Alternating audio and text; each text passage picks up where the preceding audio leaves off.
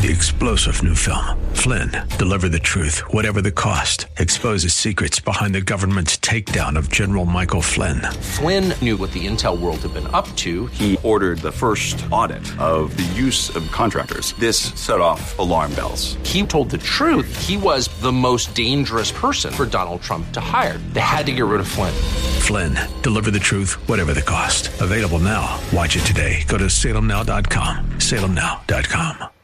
The views and opinions expressed by Rob Black and his guests are not necessarily those of KDOW or its management owners or advertisers and should not be construed as legal tax or investment advice. Always consult with the appropriate advisor before making any investment or financial planning decision. Insightful, informative, irreverent. We're ready. 1220 KDOW presents Rob Black and Your Money. Your source for breaking news, market updates, and successful investment strategies for the 21st century. Sounds like a great program. Getting you to retirement in today's market. So let's get on with the show. Taxes, family finance, insurance, the economy, technology, media, and entertainment. Rob is talking about it with you at 800 516 1220. So call in, we'll chat and uh, have some fun. Now to start your day with the latest news and market commentary. Here's Rob Black on the Bay Area's business leader, 1220 KDOW. Good day and welcome in. Rob Black and Your Money.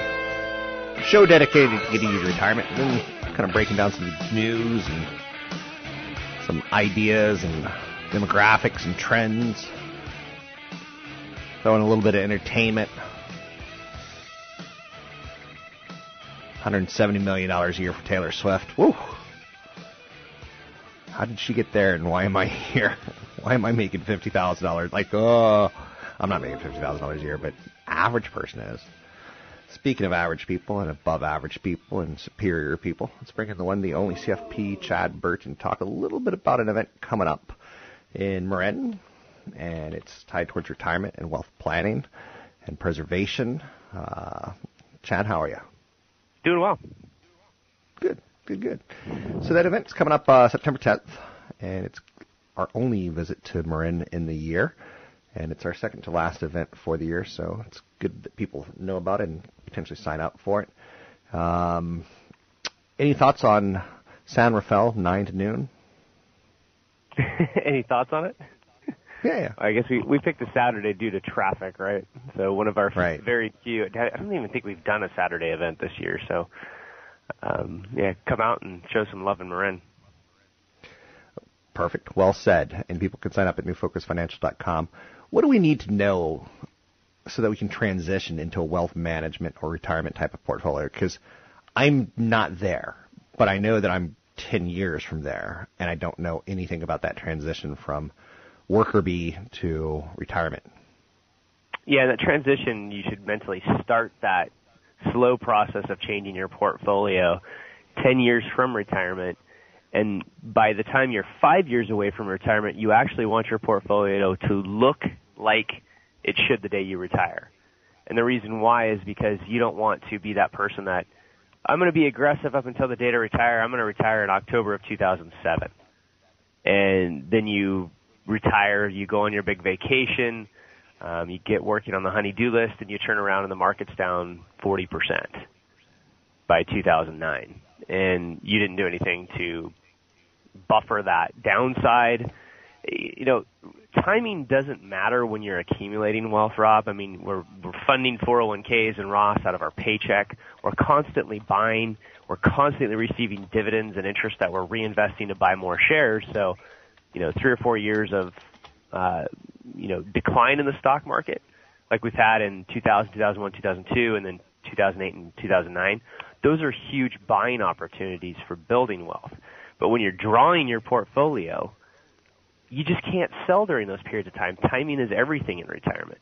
So what you need to know is you need to know your risk tolerance and, and how you're able to deal with volatility and how much you can take the emotion out of investing. And so you need to know general market history in order to kind of get an idea of your risk tolerance. And that's the, the market's positive 70% of the time. There's only been two periods in the last hundred years where the markets declined three years in a row, and that was right after the Great Depression when they raised rates too soon, and then 2000, 2001, and 2002. Um, then you have to go through the process of really knowing your expenses, and that includes taxes and healthcare and all the other stuff that we talk about, because your safe money has to do with your expenses minus your dependable income like Social Security and pensions. And that gives you your three years worth of safe money number that I talk about. So you have to go through that process to get what is your three years worth of safe money. That's your reserves to help get you through bad markets in retirement so you don't have to sell when the market's down. And so then you go through the process of, of starting to look at the portfolio and say, all right, now we're trying to get the majority of the upside without the majority of the downside. And so you start to look for lower volatility funds, uh, a little bit lower risk, high, more dependable dividends that increase over time. And you know, it's it's really a, a planning process that takes. It's not just a one meeting deal. You have to go through the entire plan and really plan for that tra- transition into a distribution portfolio. I'm with you on that. And again, psychologically, I, I don't think I'm there though.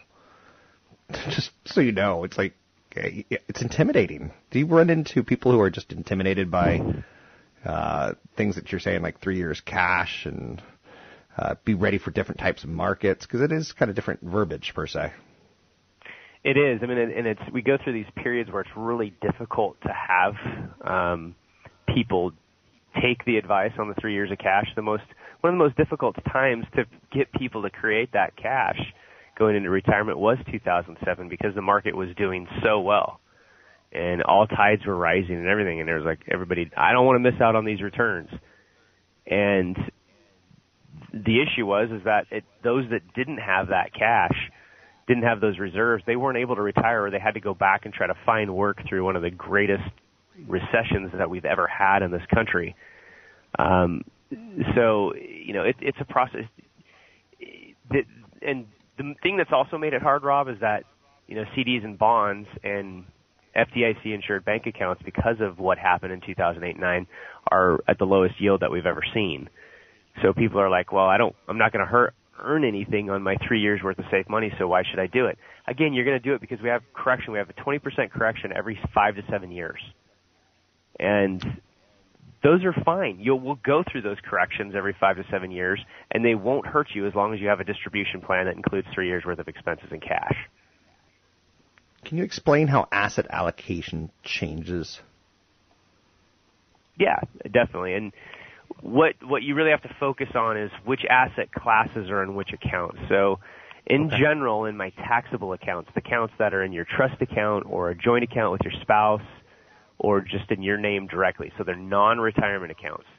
Those accounts are usually a mix of large cap, mid cap size companies. So mostly large cap, dividend paying stocks and California tax free bonds. That's the assets that you want to target for your taxable account. Because all other asset classes like small cap, they have a lot of turnover, a lot of ongoing tax issues, so you can hide them essentially in your retirement account. Same with emerging markets, same with corporate bonds, um, basically most of the other asset classes. So okay.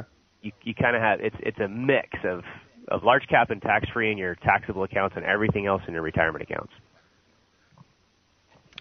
Finally, um, as we're promoting this seminar coming up in about 10 plus days, uh, people can sign up for it at newfocusfinancial.com. That's newfocusfinancial.com. What about Roth allocations? Because there's a lot of flippy floppy kind of rules with Roths.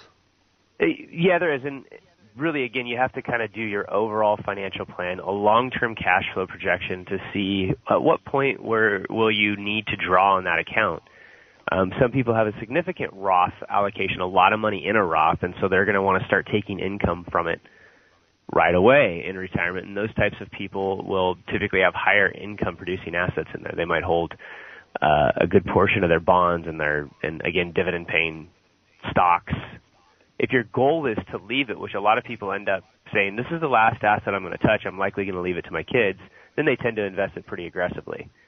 Um, so you really have to go through that financial planning process, long-term cash flow projections that are very detailed with your healthcare expenses, inflation, taxes, has to all be in there and uh, you got to see well maybe you will leave it for your kids or maybe you're going to start income from that asset in 10 years and you'll then in that case you might start off aggressive in the Roth and then eventually transition it into an income producing asset. Thanks very much. You've got a great website with a lot of good downloadables and financial quizzes and tests to figure out where your risk levels lie. You can get started by going to newfocusfinancial.com. Big event coming up in San Rafael, 9 to noon, tied towards retirement, wealth planning, a little bit of wealth creation. It's a good event for all. So bring your young ones, bring your old ones, and you can get your financial questions answered. Uh, good event. Sign up at newfocusfinancial.com.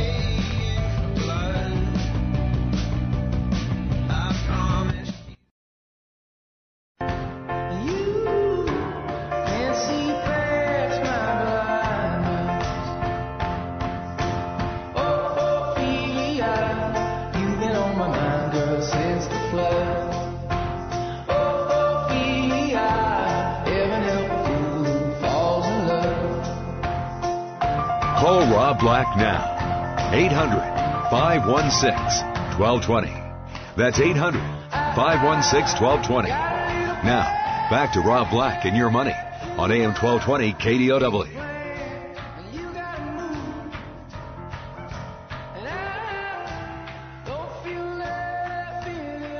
I'm Rob Black, talking all things financial, money, investing, and more. It's back to school time, right? Which to me means parents are going to be spending doleros, big doleros. Um, backpacks that can run as little as 20 bucks, probably, as much as $250 if you get a Kate Spade backpack. Does your kid deserve a Kate Spade backpack? Just remember back to when they were three or four and you had a nice couch and a nice coffee table, and a couple years later it's being used to stop hockey pucks. So I would not overspend on. I would try not to overspend. I've seen things that shoppers are buying this year: 195 for a Gucci headband, 572 dollars for a Versace backpack. Um, there's a $28 Therese pencil case. A pencil case, $28. Those are some damn fine writing uh, instruments, right? Um, I don't know. Everything costs money, right? So it's a big time for the U.S. economy, back to school season. Um, it's not quite Christmas, but it's up there. So, uh, with that said, you know, just try not to go broke. Try not to have your kids face you, force you to go broke. Uh, in the community I live in, there's a lot of kids who play baseball, and I've seen some of these bats that run 250, 280 dollars a baseball bat. But it's got a cool name, like the um, the Shaginator, guaranteed to hit Shag. Like, no, anything with Nader at the end of it tells you that it's overpriced, probably. Let's bring in Tony Mendez, Bay Area BayAreaLoanSource.com. Talk a little real estate. Let's welcome in Tony Mendez. Tony Mendez is a mortgage lender. You can find him at BayAreaLoanSource.com. That's BayAreaLoanSource.com. Tony, fixing your credit. That's something we've all been there, gotten into a late payment. I have one in the last five years. And my story is kind of goofy. It was a mortgage payment that mm-hmm. I sent in the payment. They didn't cash the check. Uh oh. Then they notify me and they say, okay, now that you're almost late, send it to this P.O. box. And I thought I did. I'm pretty sure I did. Yeah, and that's the worst one to, to pay late is the mortgage, especially if you're looking at other kind of uh, real estate transactions, because it really hangs on there for quite a while, no matter what your credit score is. It dings my credit. Yeah, uh, credit score has the biggest effect on your uh, rate in almost any product that you're going to get, whether it's a credit card, a car loan, or a mortgage. The mortgage obviously is going to be the largest expense because you're going to pay that over 30 years, and it can really add up. The difference between a 640 score and a 740 score on a, a traditional type of, of loan is about 1%. On a $400,000 loan, that's $200 a month more that you're spending because you have a lower credit score. So the first thing I would do is get a copy of your credit report. You can go to annualcreditreport.com or you can go to your creditor let's say you're doing a, a, transaction of some sort, hopefully they'll be able to show you the, the, the, credit report. Check for accuracy. Make sure that everything's on there. And if there's some things that you can fix that are easy, try to do it on your own or use that creditor. If they're a lot more difficult, then you can try using some of these invasive credit card companies and they uh, credit repair companies and they can range in price from $85 a month to a one-time $2,000 $3,000 fee depending on how bad it is and how um, what's the necessity of, of how quickly you need it. So what's ironic or what's odd about a credit score is you have to use credit and maintain credit to have a good credit right. score. There's a lot of misconceptions about how to keep your credit good Yeah. and how to improve your credit. I, for instance, grew up as a young man thinking if I have no credit card debt, they'll love me because I pay off my credit card. Where Mm-hmm. a credit card company wants you to carry a balance because that's how they make money. And it's also how the it's part of their algorithms that they use to calculate your actual credit. You have to use your credit cards. The best way to do on a credit card, for example, is to have a balance below um, 30% of the limit. So if you have a limit of 10,000, you want to keep it below 3,000, but you want to keep using it. You, you definitely want to, don't want to pay it off every month. Your credit score will be lower than somebody who actually has 10 credit cards they pay on time and keep their balances low. Another way to keep your credit uh, clean is is keep keep accounts open and don't close them, but definitely make sure you manage them and they don't get stolen. And and and that brings up another point too. You also want to keep You want to keep them an open. eye on your account. well, before we go there, keeping your credit lines open Mhm. ages the account, the Well- average years that you've had credit. So if you Like- open up a lot of new credit cards, you're you've only had credit maybe from five years will go down to one year because you just opened Right. five new credit cards. So Correct. All, those years of, of paying on time just got watered down because you opened up too many new credit cards. Yeah, there's there's several factors that will affect your credit. Um, your lower balances, uh, accuracy, collections, time, new accounts. Uh, th- there's three bureaus. There's Equifax, TransUnion, and Experian. And at a dot .com at the end of each one of those, and you can go and get your own credit report. You can also d- do disputes. This is when you want to do your fixing your credit on your own. You can do a dispute through that agency or that bureau. Um, or you can use your creditor to do what they call rapid rescores. If you need a really quick transaction and there's something easy, maybe it was a, a mistake on your credit report, you can show them a bill and say, I did really pay this, and you can do a rapid rescore. And sometimes there's a big difference. Like if you're doing a rental property and you're buying an investment property, there's minimum scores you need to meet if you have a certain down payment. And some people need to do these types of rapid rescores. So getting in front of your credit is important. We talked about monitoring your credit. There's some good tools that you use. For instance, Credit Karma is one. Credit Karma. That's an app on a phone. It's an it's an app, but what it and it may not be the most effective tool to managing your your credit, but it gets you involved. It's it tells you that eh, all your accounts that are on there, what your balances are, and it also alerts you if this if new new entries come up, new inquiries, and and new credit. So it's a way that people get involved, and I think that everyone should be involved in their credit because it has such an impact in the in the financial industry. Good idea. And one last final thought that I want to throw out there is to improve your credit score, go out and get a credit. You know, go put a thousand dollars on your credit card and start paying it off slowly. I know that sounds counterintuitive, but if you really, really, really want to improve your credit, that's one way of doing it. Show that you could pay on time. We've been talking with Tony Mendez with BayAreaLoanSource.com. That's BayAreaLoanSource.com. And I'm Rob Black, talking all things financial, money, investing, and more. Um, lots of things to talk about. You know, what happened to Apple yesterday? We learned that they have a $14.5 billion in taxes that they owe, maybe. The EU says yes, Ireland and Apple say no. So Apple paid virtually no tax to Ireland or any country on profits because of a former law in Ireland. In the last year that law was in effect, Apple sales paid just 0.005 tenths of a percent. Um, and some people are outraged and some people are not. So um, Ireland gave legal preferential treatment to Apple is the issue. Was it legal or illegal? 800-516-1220 to get your calls on the air. You can find me online at robblackshow.com. Don't forget I got a big event coming up in Marin in San Rafael on the 10th of September. It's just right around the corner. Not a lot of people have signed up yet, so sign up uh, as soon as you can. Sign up at robblackshow.com. That's robblackshow.com.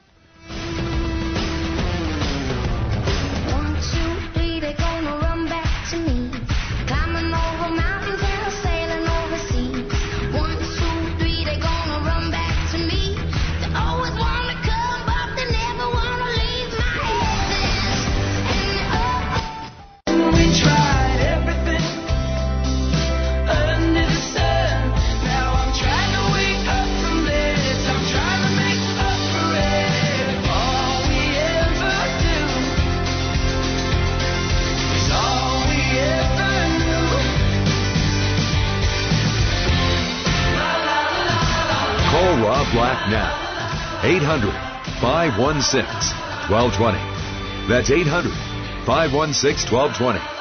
Now, back to Rob Black and your money on AM 1220 KDOW.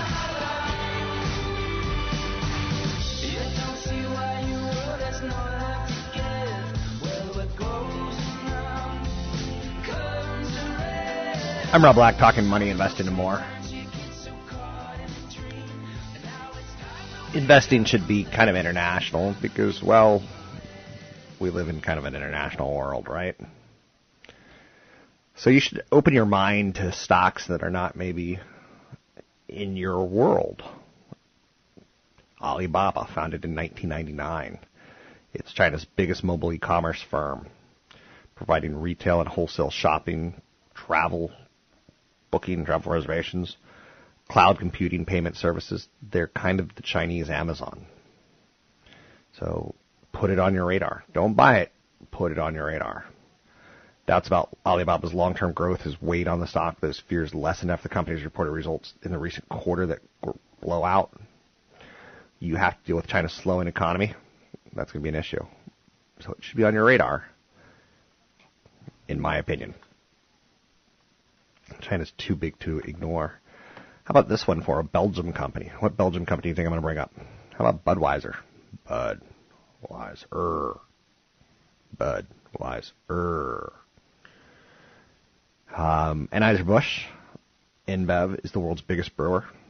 Formed when Belgium's InBev bought Anheuser-Busch. Here comes the Bud, here comes the Bud, dun dun dun. Um, they're buying their main rival. You know, Anheuser-Busch is buying SAB Miller. That's not bad. They're going to own almost 30% of the monopoly board. 200 brands, Corona, Foster's, Miller, Peroni, Stella Artois, Budweiser. So craft beer is kind of eating into the business model, but they're not going to go away anytime soon. Mm, beer. Beer.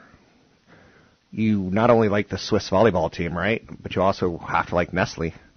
N-E-S-T-L-E. Nestle makes the very best chocolate. Nice dividend yield. They've been around for 150 plus years. 92 billion in revenue. Um, they own Perrier. Perrier. The French have invented this new thing called water. Let's sell it to the stupid Americans. But we can get it from the faucet for free. Let's sell it to the stupid Americans and give it a French name.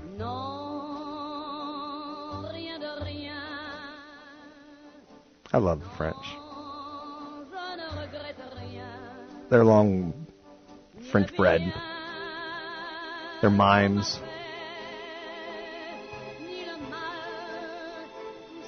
Their persistent failing to the Germans.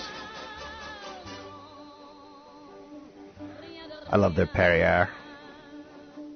But anyway, if you want to own an international stock, you can own the Swiss's Nestle because they own Perrier, Gerber, Kit Kat, Purina, DiGiorno, frozen pizzas, lean cuisine, Dreyer's ice cream.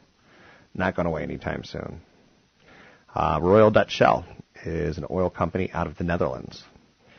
So, uh, plunge in energy prices is created a buying opportunity if you believe we're going to use energy in the future. Uh, 7.5% dividend yield. So, that's out there. How about Sanofi, ticker symbol SNY, speaking of the French? Ranks amongst the world's biggest drug companies, 39 and $39.4 billion um, in sales. Woo! That's a lot of drugs. That's a lot of antidepressants. So, um, they do diabetes, they do cancer, they do a lot of rare diseases, vaccines for typhoid and dengue. It owns biotech firm Genzyme. Let's bring in CFP Chad Burton. Let's bring in a little financial planning into the show. Joining me now, CFP Chad Burton, talking all things financial. You can find him online at newfocusfinancial.com or hear him right here on this radio station from 1 to 2 p.m. New Focus on Wealth. Risk tolerance and rebalancing. Chad, those are two very big terms that all investors must be aware of. Why? Well, what'll happen is in good times people stick with the winners, and that tends to be good for a three-year period. And then the best asset class that performed the best over a three-year period in the next five years is likely in one of those years is going to be one of the worst places to be because things correct. The way that the market works is that you have, you know, 10 year average PE ratios, 10 year average price to sales ratios, and you tend to get pushed well above that for a year or two before it corrects back down. And unfortunately, investors chase that end of the return because you don't hear about it in the news until the party's already over, until everybody's already saying how good the returns were. People get in late, and then uh, they take too much risk, and then it drops. And then instead of hanging in there for a couple of years until it comes back, they sell, and then buy the next winner that drops three years later. You know, it's just this this roller coaster ride and short-term memory issue that investors have. I remember recently pulling up a chart when the S&P 500 hit a record high, and it was being led by healthcare. The healthcare sector was breaking out, and the underperformer was consumer staples. Mm-hmm. Simply put, and everywhere in between was financials and tech, and they were all in between. So the winners were healthcare, the laggards were consumer staples. Right. As an active investor, would you say that there's value in consumer staples and that there's growth in healthcare? Like well, yeah, but I mean, let me give you an example. It's a perfect example that you brought up because early in 2013, consumer staples had had a huge run by then. Okay. Everybody had bid them up because they were dividend paying stocks in most cases. Not high revenue growers, not growth companies, but dividend paying stocks, so investors piled into them. So all of a sudden, we had dividend yields well below the 10 year average. We had price to sales and PE ratios well above the 10 year average. We decided to sell consumer staples ETF and go into the healthcare ETF. And that was one of the best performing asset classes because we looked at the healthcare ETFs and they were almost just the opposite of that because everybody was freaked out of Obamacare and Affordable Care Act, which is, and it's the same thing. But so a lot of these companies had been bid down and were trading at a discount relative to the S&P 500. And that's the kind of subtle moves that you make. You buy when it doesn't look right. You know, you buy when nobody else wants it. You don't buy when it's already done well. So when rates are low, people are looking to dividend paying stocks as bond alternatives. Yeah. You know, the AT&Ts, the Verizons, the telecommunication companies have 4%, 5% dividend yields. The utilities have 2 to 3% dividend yields sometimes. Um, is that a good idea to hide in growth stock or hide in dividend paying stocks? If you can really babysit it, because th- the problem with this is that a lot of those uh, stocks, especially utilities, REITs, and telecom, can be very sensitive to a jump in interest rates. A lot of times that's, that sensitivity though is short term. The problem is is that you have conservative investors selling portions of their bonds to go into dividend paying stocks thinking that they just go up and they pay a great dividend. Those same investors are very conservative. So when they start to lose money and see a negative value on a statement, they freak out and so they'll sell right at the bottom of the dip and they turn their losses into real. So especially, you know, when you're younger, yeah, absolutely. Just deal with a little bit more volatility. You don't really need bonds, but when you're older, you still have to maintain a level of risk that you're comfortable with. I rebalance twice a year in my 401k. Good idea, bad idea. Uh, good idea. I mean, I would assume that you're Rob Black and you rebalance more like, you know, every three months, but, you know, that's just my opinion. I don't think I have that option. Yeah, you go in manually and do it. You can turn on the automatic rebalancer, but come on, log in manually, Rob. Do some rebalancing. Do you realize how important my time is? And you are a busy man. If I'm not solving cancer, if I'm not finding Noah's Ark, if I'm not out there, you know, trekking philanthropy and helping people in Africa, do you think I have time to do quarterly rebalancing? Come on. so when do you, how do you determine it to rebalance? Like for instance, market correction rebalance, market 52 week high rebalance, or do you just say Both. Okay. It's both. Uh, so what, what you do is, so we have six different models ranging from very conservative to very aggressive. And we have thresholds at every asset class for each model. And as soon as, so if we set one model that might be, you know, 15% international developed and 10% emerging markets. Yeah. And the international developed goes more than 10% above its, its allocated level. Then we say, okay, we're, it's time to sell what are some other areas in the portfolio that look like a screaming buy because they're selling at a discount? Is that emerging markets? Is that small cap or whatever? So you're once it hits the upper and the lower bands, it either sets a sell trigger or a buy trigger, and you look for places to fill. It's not automatic. I don't like stop losses necessarily, but it's an internal uh, monitor of your own portfolio. So CFP Chad Burton, this is what he does for a living. He's on top of all things financial. He's a financial planner. Great website, tons of content. Seriously, I was surprised by how much is there, how many articles have been written, how many videos, how many PDFs that, you know, can start you thinking in the process of retirement and what it means to you. You can find him online at newfocusfinancial.com. That's newfocusfinancial.com. San Francisco's housing market is very is very slowly starting to cool. Is very slowly cooling. Very slowly cooling. Um, so we saw the S&P Case-Shiller index that came out, and San Francisco is looking a lot more normal. Now, again, you look at some of the, the areas that uh, Portland's, the Seattle's, the Denver's, they're not looking anything but normal. They're looking rock and roll. Been a long time since I rock and rolled. Um, so June marked the fifth consecutive month in which the year-on-year increase was equal to or smaller than a prior month's stint. Uh, one caveat that we should have here is that you know it's pretty reflective of price changes for premium homes and not all homes. Some of the top, the lower end homes can continue to rock and roll while the higher end homes have started to cool. Uh, the continued slowdown suggests that San Francisco housing might start looking more normal by the end of the year. So, anyway, with that being said, don't forget we got a big event coming up uh, Saturday, September 10th, in the Bay Area in San Rafael. It's a wealth preservation, retirement planning, and wealth creation event. We're throwing it kind of all together, so it's welcome for all ages. But particularly if you're heading towards retirement, you can sign up for the event at robblackshow.com. That's robblackshow.com.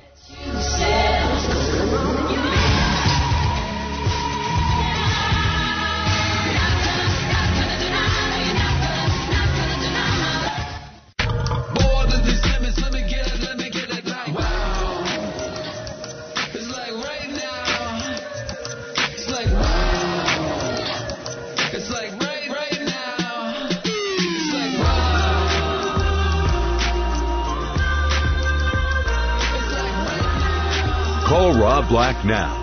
800 516 1220. That's 800 516 1220. Now, back to Rob Black and your money on AM 1220 KDOW.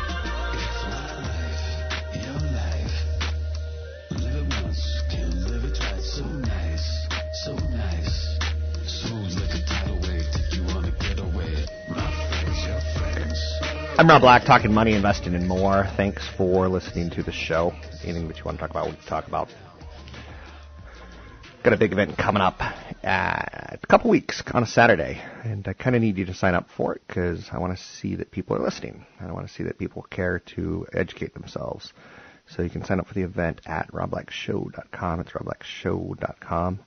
Um, that's the best indicator because my station doesn't subscribe to ratings, so it's sometimes tough to tell um, who's listening and who's not listening. So pick up the phone, give me a call, 800-516-1220 to get your calls on the air. Sign up for the event at robblackshow.com. That's robblackshow.com. Um, starting to head towards the end of the year, right? And that's kind of important. In large part, you'll start to kind of get a feel for um, the back end. Uh, a big part of the back end of the year is definitively um, back to school and obviously Christmas. So, a lot to be learned in um, these shopping seasons. Is that the right way that we want to say that? I'd say holiday seasons, but I think I'm trying to say that they're holiday seasons. Um, so back end's going to show us much. Uh, taking a look at some of the stories out there, job growth meets expectations, but it's all in services. San Francisco's out of control housing market looks like in the last five months it started to become more normal and it started to cool. Stranger Things just got a second season on Netflix. Um, it's been the surprise summer hit. Uh, based in the 1980s, it's fun to go back and see, you know, Macintosh computers and things like MTV, uh, some of the iconic 80s in our life. Um, I've watched a couple episodes and I'm not into it. I'm supposed to be into it. Everyone tells me how great it is, and I'm just like, yeah. Average household is expected to spend $674 on back to school this year. Uh, considerable increase from the $527 we spent about 10 years ago. Um, so that's the, that part of that big, you know, spending boom. Redfin is out there today saying we are not in a housing bubble. I just told you that San Francisco is cooling, but if I could take the last 10 years, of San Francisco, I'd gladly take that in a heartbeat. Um, even if we get cooling. So, are we in a housing bubble or not a housing bubble? Or is it just cooling in some areas while other areas are still working? So, Redfin's chief economist out there today saying, despite sky high real estate prices, there's no housing bubble. We've just hit really high prices and shrinking number of transactions. Uh, Redfin's economist said, I think the market is contracting instead of expanding into a bubble. It's tough to figure out what the heck he's trying to say, right? June marked the 50th consecutive month of annual national home appreciation. The average national home price for the month was 265,000. That's within 1.1% of a record high. Uh, bubbles are usually marked by speculative building and buying, uh, neither of which is happening right now, according to Redfin. I'm seeing a ton of building and construction going on. But I live in the Bay Area, and I obviously don't drive in New Orleans. I don't drive in Phoenix. I don't drive in other areas where I'm not sure what's going on. So new construction short of historical norms. Um, mortgage rates are still low, and underwriting is still very, very tight. It is a very, very tough thing to get a new mortgage at this point in time, only because the rates are so low that they're very protective. So high quality loans get um, high quality, hardcore background checks. Tesla plans to raise additional cash this year to help fund development and production of its new Model 3 sedan and build out a giant battery factory. That tends to be a good thing for the stock. So they do this debt equity or this debt offering, and the stock goes down for a period right at that time. And historically, the stock has done very well shortly thereafter. If you look at Tesla's finances, they're to me a mess. They closed the second quarter with nearly 3.2 billion in cash. 3.2 billion in cash. That's a lot of cash, right? But it repaid 678 million on a revolving line of credit. It plans to redeem 422 million in convertible notes. That's going to leave the company with 2.1 billion in cash. It's also told their analysts earlier this year that plans to spend 1.75 billion in the second half. So 2.15 billion left over in cash, 1.75 billion in spending on plants and equipment. They're trying to get the Model 3 $35,000 sedan ready for production for next year, and they're trying to finish the construction of the Reno Gigafactory. Tesla's going to be left with around 400 million in cash at a time when the company's been burning through cash um, at faster than those levels. So they've had 14 straight quarters of negative cash flow since 2014.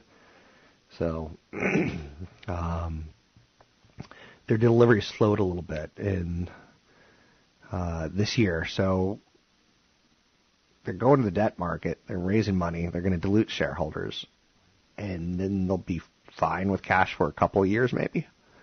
That's the thought. Very, very cautious. Uh, on one hand, the company's burning through cash. On the other hand, it tells you that it's got brave new ideas for the world. Uber and Lyft spent the last four years basically dominating the millennial market. Now they're going after new demographic, seniors, old people. Both ride-hailing companies recently announced partnerships with service providers that allow customers to book rides through a phone operator. Going after the older people. Fascinating. No? Sign up for the event September 10th in San Rafael, California. Wealth preservation, retirement planning, and a little bit of wealth creation dividend stocks by me. You can sign up for the event at robblackshow.com. That's robblackshow.com. Twitter me, Rob Black Show. YouTube, Rob Black Show. Take a break here. I'll be right back. You're listening to Rob Black and Your Money. Talking all things financial.